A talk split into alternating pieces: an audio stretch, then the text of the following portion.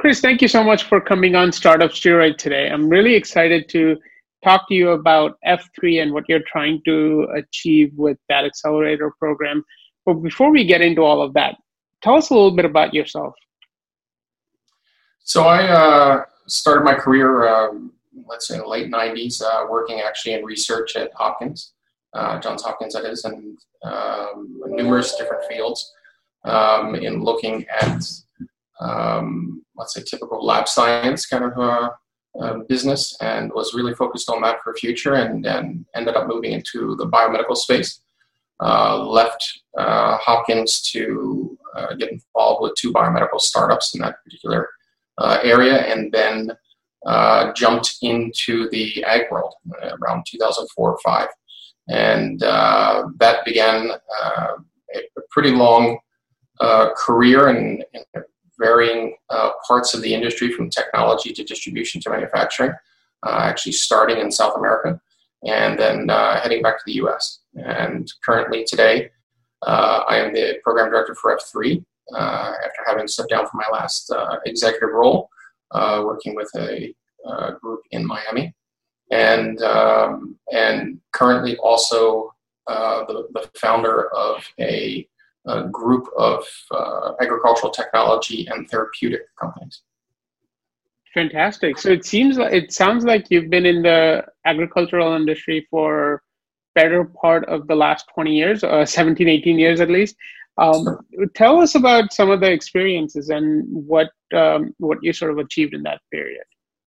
Yeah, so I uh, began that work uh, actually in Chile, and it was in, involved with uh, numerous bits of the agricultural industry there as they began to put together, um, let's say, some larger uh, focuses on uh, international business in uh, agriculture, dealing with organic products or trade products, seafood, and that expanded into the development of a pretty good group of uh, retail products over the years, probably about 65 to 75 that I've been involved with.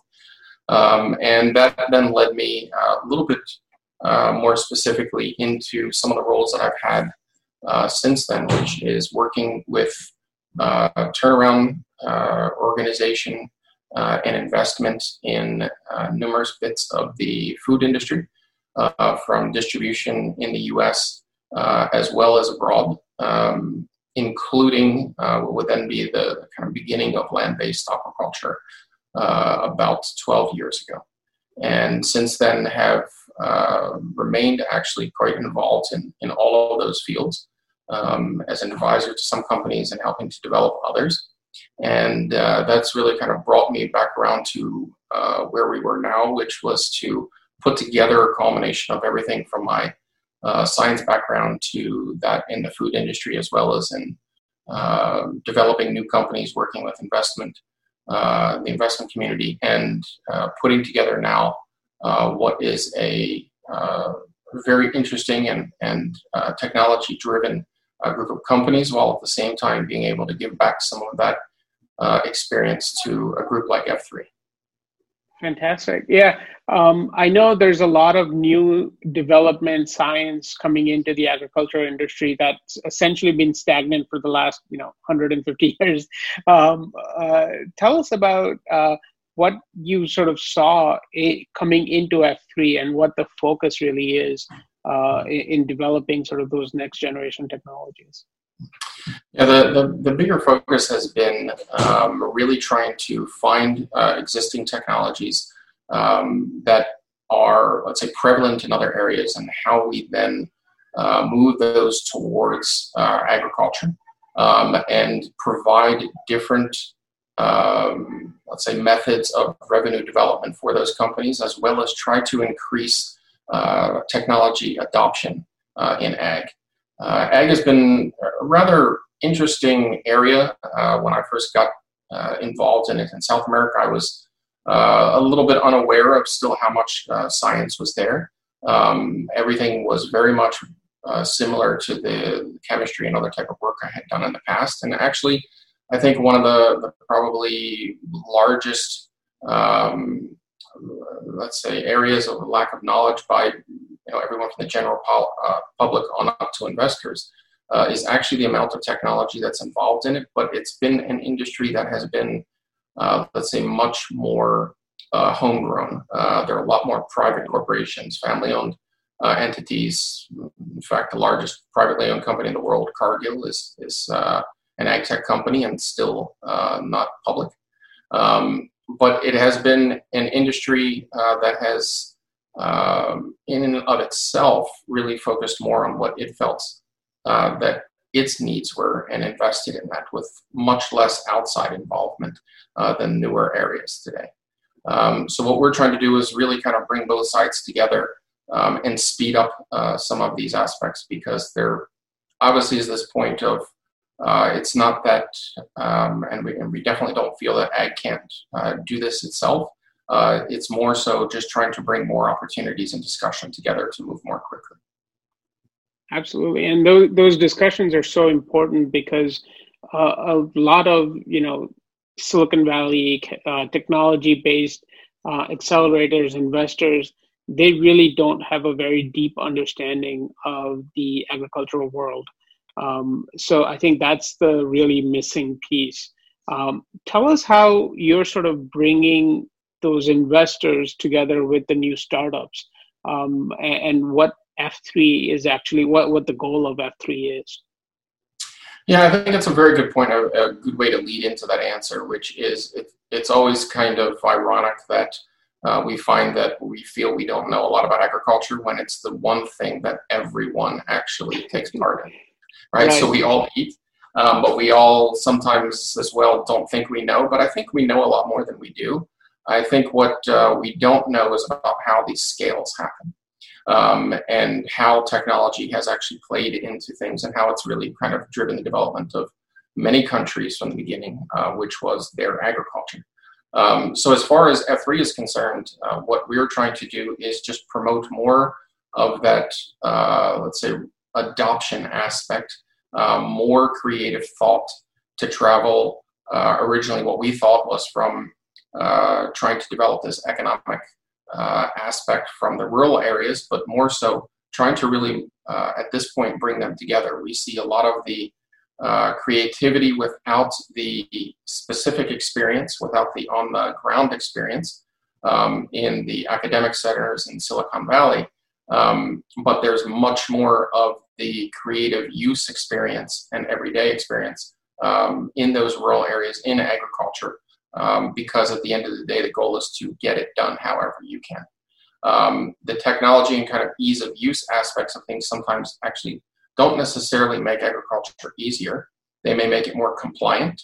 Um, but what we're trying to uh, really demonstrate here and, and, show investors is that there is a lot of overlap between a lot of other areas. Um, actually, a lot of technologies we use in the biotech side or general understanding of nature uh, and ourselves actually comes from having studied animals first.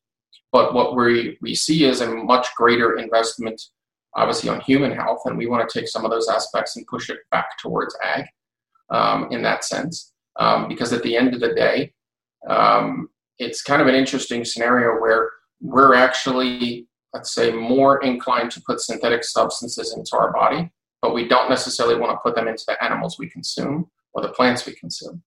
Um, and that's really kind of where organic has gone and all of these things um, and, and, different subsectors um, of the food industry over time um, because we're more cognizant of that.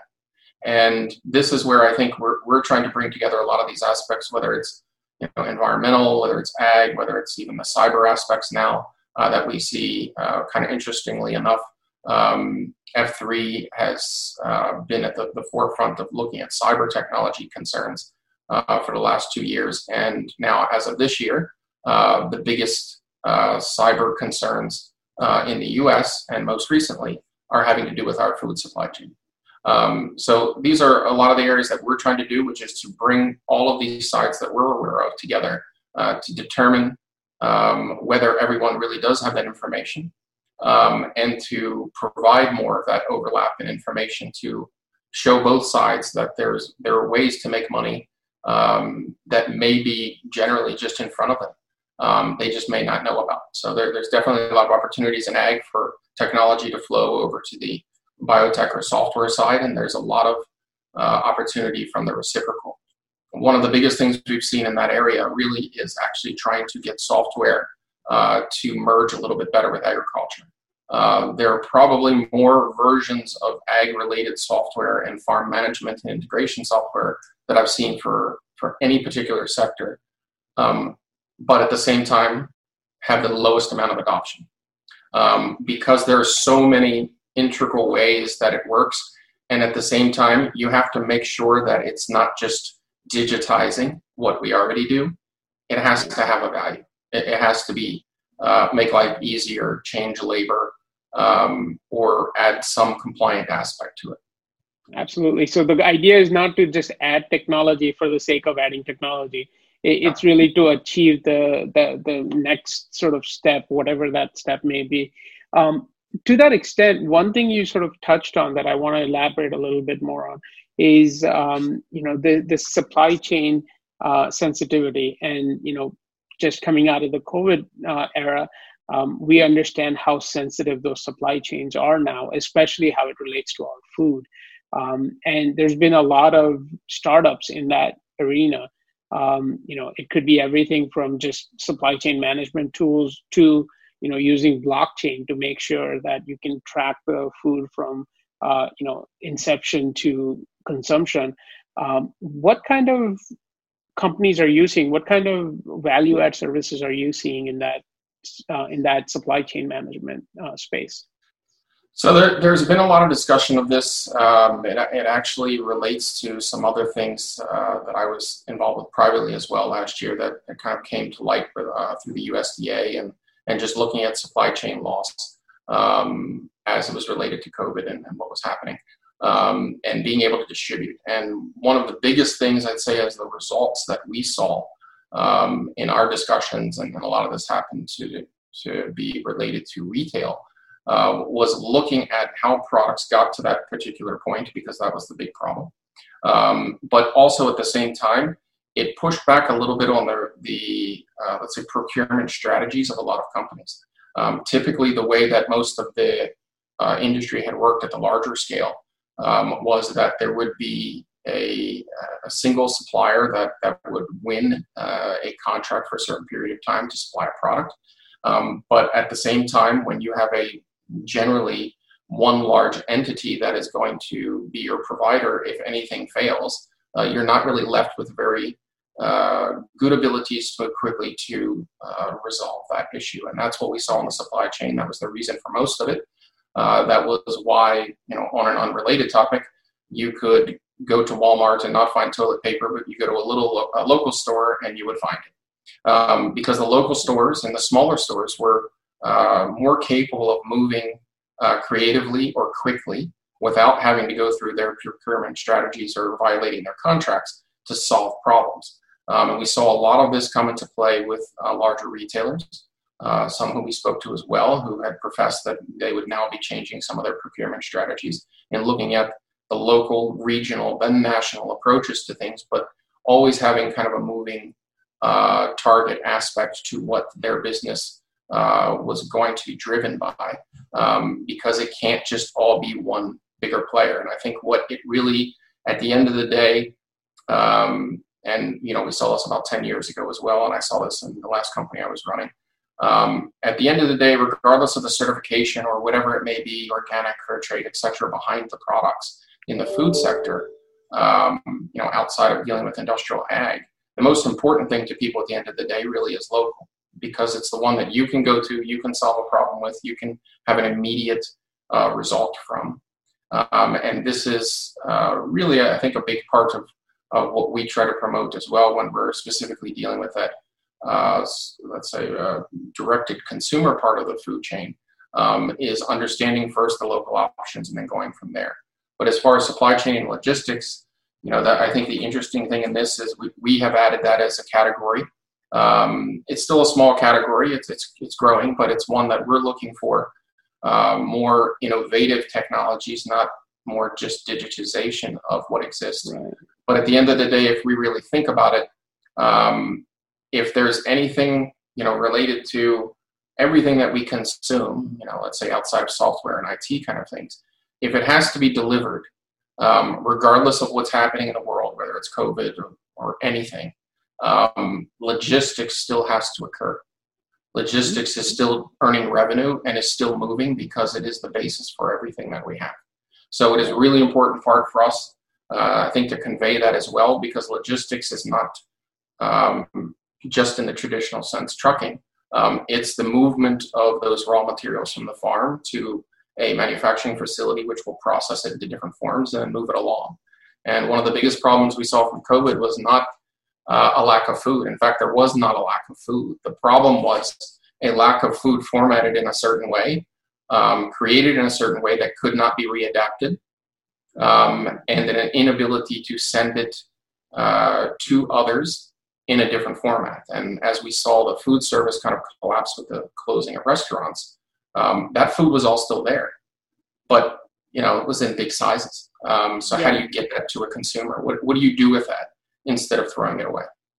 Right, right. No, that that so obviously I think this market is huge and, and there are a lot of challenges that I think uh, technology can add a lot of value to.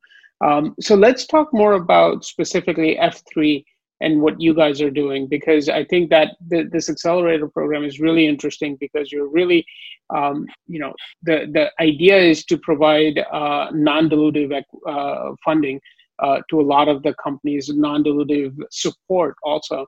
Um, so tell us, you know, exactly what F3 is doing and uh, how you're sort of helping these startups.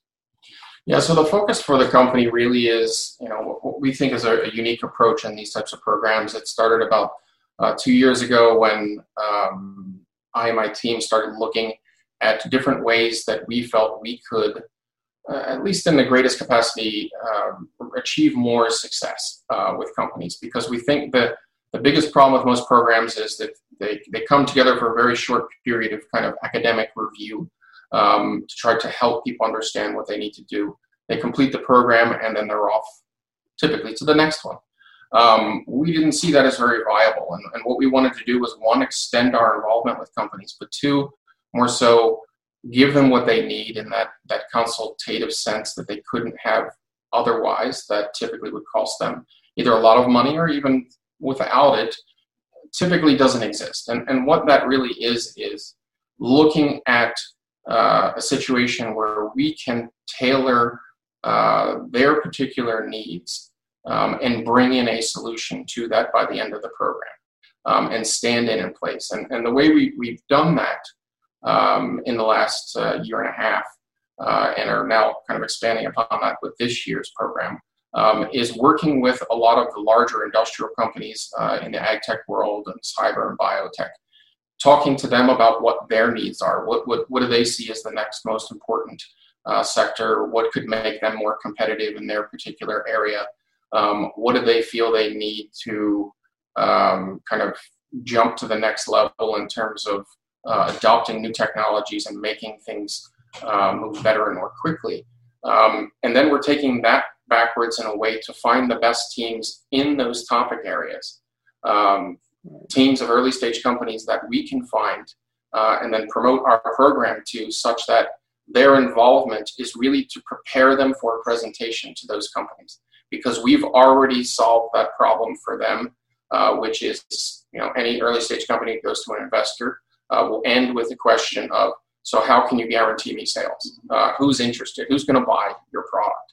Um, so the way we looked at it was if we can take our abilities network and resources find customers for a particular product first, then go find the best people making those types of products. Then the end of our program and its goal will be actually for us to spend the time and insert ourselves into that company for a few months, um, prepare it for a presentation to those customers at the end of it. And for us, that really gives us, let's say, a, a much higher level of due diligence than even an investor could do because we're there with them every day, a group of uh, mentors. We have about three to five that actually spend a great deal of time on it with different uh, expertise. And we'll impart ourselves in that company to make calls for them to figure out what they need to kind of deconstruct what they have and then reconstruct in a way we know either for an investment group uh, or customer uh, it would be successful. This is fantastic. I love this approach of starting with the goal in mind and then working your way backwards to find the right companies that can sort of achieve that goal. Um, that's absolutely fantastic. Um, I also know that you're working with a lot of, uh, not a lot, but a handful of government and uh, government organization or uh, NGOs essentially uh, to sort of help you get funding and help uh, the startups get funding also. Tell us a little, little bit about that process and where the money is actually coming from. Sure. The, the program itself is actually part of a local economic development uh, entrepreneurship center, and it is uh, funded mostly through uh, local and state concerns as well as USDA uh, and EDA funding uh, that's related to rural development, uh, new technology development, tech transfer, and a lot of other categories that are pretty consistent with the, the development of new technologies and expansion into the marketplace. And uh, those programs help us to kind of set the basis for F3. It's the, the, the funding that keeps the, the program moving. Uh, it's the funding that gets, um, or let's say, makes its way towards the accelerator program participant companies. Um, we give them a, a, a bit of funding um, during the program, um, more so uh, focused on keeping them interested, keeping them focused, taking care of small concerns for them um, towards a program at the end where we, we do, like a lot of them, have a, um, a, a, kind of uh, last day contest to see who has the most investable project um, and who has um, made the most progress in, in demonstrating its investability. Um, or ability to commercialize its, its products more quickly. Um, and a lot of resources that we have uh, in between uh, that are everything from funding to uh, actually stand in resources, whether it be prototyping, um, marketing, uh, legal, IP, uh, financial. Uh, we have uh, you know a very good group of uh, specific mentors on staff with you know up to Fortune 500 experience who are there to help them move past what would be the you know basics of early stage companies, um, but with that intent of here's what we want to achieve and here's what we need to achieve. So we, we look at our position, you know, much more so as, you know, throwing money at an early stage company isn't really going to solve that problem of I don't know how to commercialize my product. I don't know how to call this uh, buyer. I don't know how to get in touch with this company to do a test trial. Um, money doesn't typically solve those issues. Uh, it's the right people. And what we want to do is to help them assure one, they have business people involved uh, that know those companies um, because more often than not, they're the technology companies. Um, and others that are similar tend to be more focused on developing their product than you know typically knowing their uh, customers. So we stand in in that part and then help associate the right people uh, with them uh, to assure that success. Fantastic. So you you sort of touched on high level what the founders are getting but let's let's unpack that a little bit more uh, because of, you know the, traditionally when you talk about uh, accelerators or incubators for that matter um, founders generally have to give up a percentage of the equity mm-hmm. and they get you know coaching once a week once every couple of weeks something to that effect. And uh, mentorship and all of that is quite limited. Um, so tell me about you know what the what exactly is the founder signing up for when he comes to f3 and fills out that application sure as, as you mentioned before it's definitely a, a non-dilutive uh, program. It's, it's one that does not request uh, or require equity. Um, it's actually more so what we exist to do. Uh, we exist to find companies and help to develop uh, solutions for uh, rural development, general economic development, and the ag tech sector, which for us really is a very, very broad uh, scenario. It's everything from traditional ag to uh, looking at crops and livestock to uh, land based aquaculture or otherwise to uh, looking at therapeutics and medicines for uh, animals down to food development, supply chain, environmental, and even now energy and energy storage and how it relates to that. So um, for us, we exist um, to not take, but to give, um, because our outputs and outcomes that that uh, are part of where our source funding comes from are based on that. What can we do the most, and how do we demonstrate that we have actually created results uh, for the local communities uh, that they come from?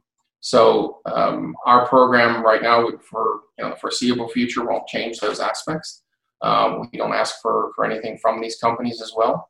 Um, we do have uh, some programs in development that are actually post accelerator program and much further down the line for international companies as well who are already situated and want to come to the US, as well as companies in the US who are already you know, well within their commercialization strategy, but looking for more connections or more creativity or from a different sector, as I said before, like cyber or bio, um, and demonstrating how we can get them connected with with uh, companies in this particular space and find new uh, sources of revenue.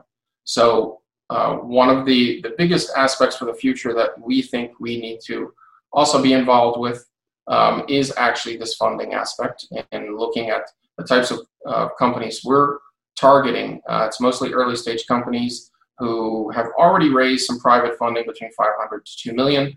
Um, and that's because we want to make sure that they already have a, a foot in the door on that aspect and it's not just a chasing money scenario but more so how we can assure that success and, and helping. Um, and from that, we're, we're looking at as well to de- uh, develop either our own or a collaborative fund um, so that as part of our program, um, if the applicant company does well, uh, there could be a more direct and immediate path to funding. Um, since what we really see is we have a, a better gauge on the due diligence of those companies than you could ever get from the outside uh, doing your typical financial due diligence because we've been there. Uh, we were there with them. We are working with them essentially for four months before deciding uh, whether there could be an investment. And we think that the value of what our program provides to investors at the end of the day is a very significant level of due diligence that you normally wouldn't be able to gauge um, where we kind of throw all the PowerPoints and you know Excels out the window and really figure out if this company has a, a path to success. Absolutely. And speaking from an investor's perspective, that means so much. You know, if, if you've been in the trenches with them, you've worked with the company day in and day out and are now sort of promoting that company, that means a whole lot more than just getting a pretty presentation. So I completely agree with you. Um, now, let's talk about your next cohort that's coming up. I know you're ex- accepting applications for that. When does yeah. it close, and what uh, what do the founders need to get ready for that? So we're actually uh, we've just begun the, the second phase of that. Um, the, it actually technically uh, will close in July, um, but uh, we have about three rounds that we do. So we had an initial phase application, although you know we can still let others in if interested. Mm-hmm. Um, but we've moved to the second round with the first set uh, that we've received, and that uh, includes a kind of multi-level, uh, let's say, interview and, and, questionnaire process where we'll now start getting into more specific questions about the business. Again, all these kind of commercialization aspects, customers, um, definitely revenue and otherwise, but more specifically looking at uh, the, the business efficacy there'll be a lot of interviewing as well uh, from our group, as well as uh, from the outside, from some of the uh, companies that we're working with on topics they're interested in, uh, who will also give us feedback uh, of their interest. And then the final stage um, will be for the final applicants to validate their position and kind of makes a very quick jump downward. in the second phase, it goes to typically no more than uh, 15 or 20 companies, um, and then that will uh, then pare down to five in the end. And uh, we've done five since the beginning. It's been a good, pretty good number for us because of the amount of time that we spend, um, and it is pretty significant. And thus, we think, uh, at least right now, uh, it's good in terms of being able to spend as much time as possible and really kind of get involved with the companies more significantly. So uh, we are still accepting those applications. They'll have to move faster and faster, but um, really, you know, what we expect is it would be very similar to an investor presentation. Um, we want to see, you know, the history of the company. Is there IP involved? Um, who are the potential customers? Um, have you, you know, talked to them? What are they really saying? Um, do you understand how to manufacture your product? uh, and the cost associated with that. Um, and in the end, the team. Um, at the end of the day, uh, that's really the important part for us. We have to believe, like an investor would, that, that they believe that person's going to be able to give them their money back. So for us, um, even though we don't expect any money back, we want to look at that uh, company in a way to say uh, that uh, we believe that this company can follow through because one of the things that we look at in our metrics um, is actually follow on success. So, yeah. did they complete that contract? Did they obtain more customers that we connected them to? Um, or did they receive that investment? Absolutely. So, you're basically using the same criteria an investor would use in analyzing yeah. that company. Um, so I, I, always like to end with the action step question for the founders who might be listening to us right now. And, and the question is, what is the one thing that they have to do before they reach out to you? And we talked about a bunch of things that they should have, but that one thing without which it, it, the conversation doesn't even start. Um, what is that one thing for you that the founder needs to bring to you uh, in that first conversation? I'd say the, the, the biggest thing you know, they're kind of two parts, but there's one that's more important than, than another. You know, in, in an early stage company, um, projecting your financials is really hard. You know, it's it's an estimate. Um, we find that some people obviously do that better than others, but in, in kind of going along with that, what's more important for them to know um, is actually um, why someone needs their product. Um, the, the greatest, uh, I'd say, error that we see uh, in the development, definitely from the academic side, is uh, a lot of uh, solutions for problems that don't exist or exist in a small enough way, but nobody's willing to pay for the solution. Um, and and kind of inherent belief that because I made it, it's great. Um, the, the, the, best way to really kind of judge yourself, uh, you know, and I do it to myself as well, is try to talk yourself out of it um, go through this process, be able to, to get down to that root of does somebody really need uh, what I made and are they willing to part with their money for it? Um, and really understanding it because a lot of times what we find is besides the extremes, um, a lot of products are tailored towards a symptom of a problem, but not necessarily the root cause. And that's a little bit harder when you get to the bigger companies and saying, well, I talked to this buyer over here and he said he has this problem. That's great. But is his is that his problem or is that the company's problem or is that the sector's problem or is that going to change their uh, their you know business tomorrow? So make sure you have an answer to those questions, which is who needs this and why do they need this? Yep, that's that's a fantastic uh, note to end the conversation on. Thank you so much, Chris. I think we covered a lot of really important things in this conversation. A lot of uh, in, uh, important information for the founders who are sort of uh, uh, looking for that next step uh, in growing their businesses. And you know the mission that you're on with F3 as far as uh, working with USDA and uh, the Small Business Association. I think that that's also extremely important. So I wish you all the luck in the world, and thank you so much for coming on today and sharing that story with us. Thank you, Deval. All right. Talk to you soon. Bye. Thanks. Bye.